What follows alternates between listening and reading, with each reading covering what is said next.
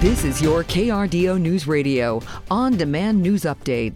The El Paso County Sheriff's Office taking to Twitter looking for the public help to find a missing child. They say 13 year old Brianna, whose last name was not provided, was last seen near Pyros Drive in eastern Colorado Springs in the Cimarron Hills area yesterday afternoon. Hasn't been returned as of midnight.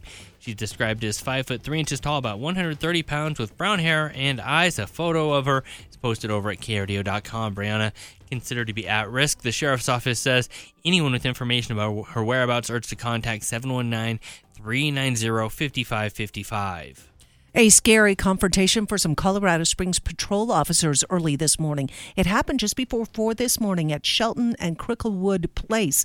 Police say that the officers from the Sand Creek Division were parked and finishing up some paperwork when a car pulled up and someone in the rear seat pointed what appeared to be a firearm out of the window toward them. No shots were fired and the car sped away. Police were unable to locate the car afterward.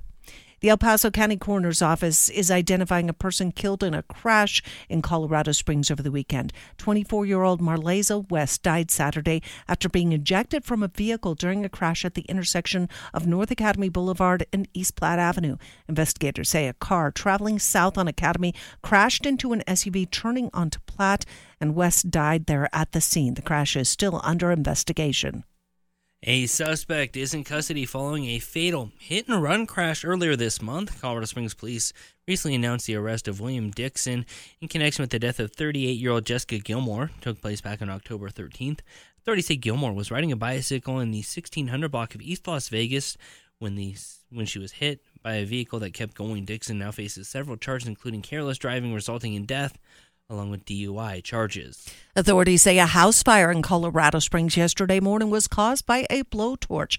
Ashley Franco with the fire department said the blaze in the 100 block of North Chestnut started while the homeowner was trying to repair a pipe. One of the um, homeowners was trying to repair a pipe inside. Uh, with a torch, and that fire spread to the to you know some material inside the home, and it actually got in between the walls. So that's going to be one of those fires that we're always concerned about spreading for sure.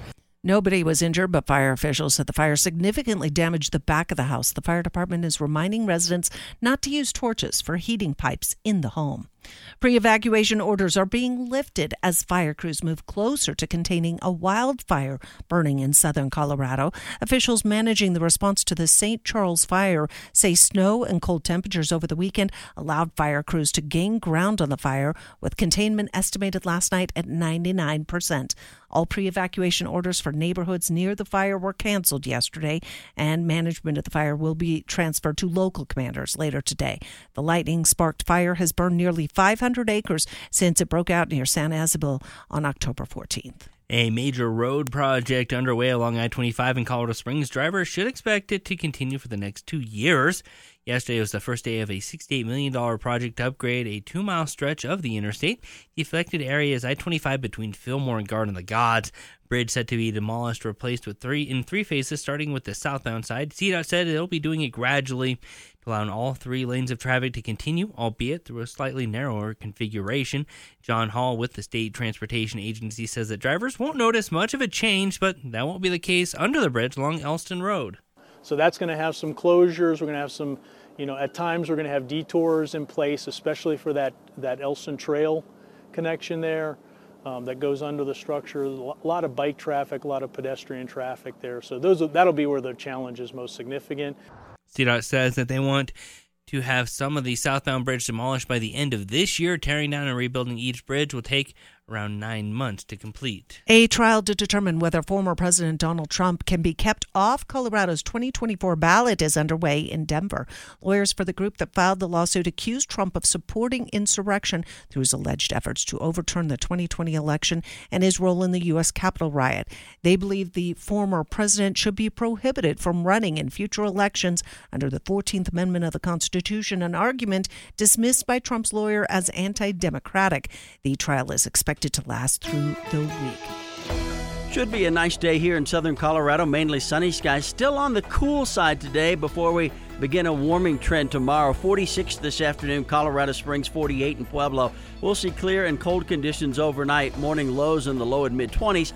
A little warmer for your Wednesday afternoon, up to 60 degrees for both Colorado Springs and Pueblo. From the Storm Tracker 13 Weather Center, I'm meteorologist Chris Larson for KRDO News Radio.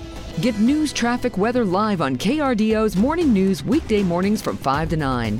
KRDO's afternoon news weekday afternoons from 4 to 7.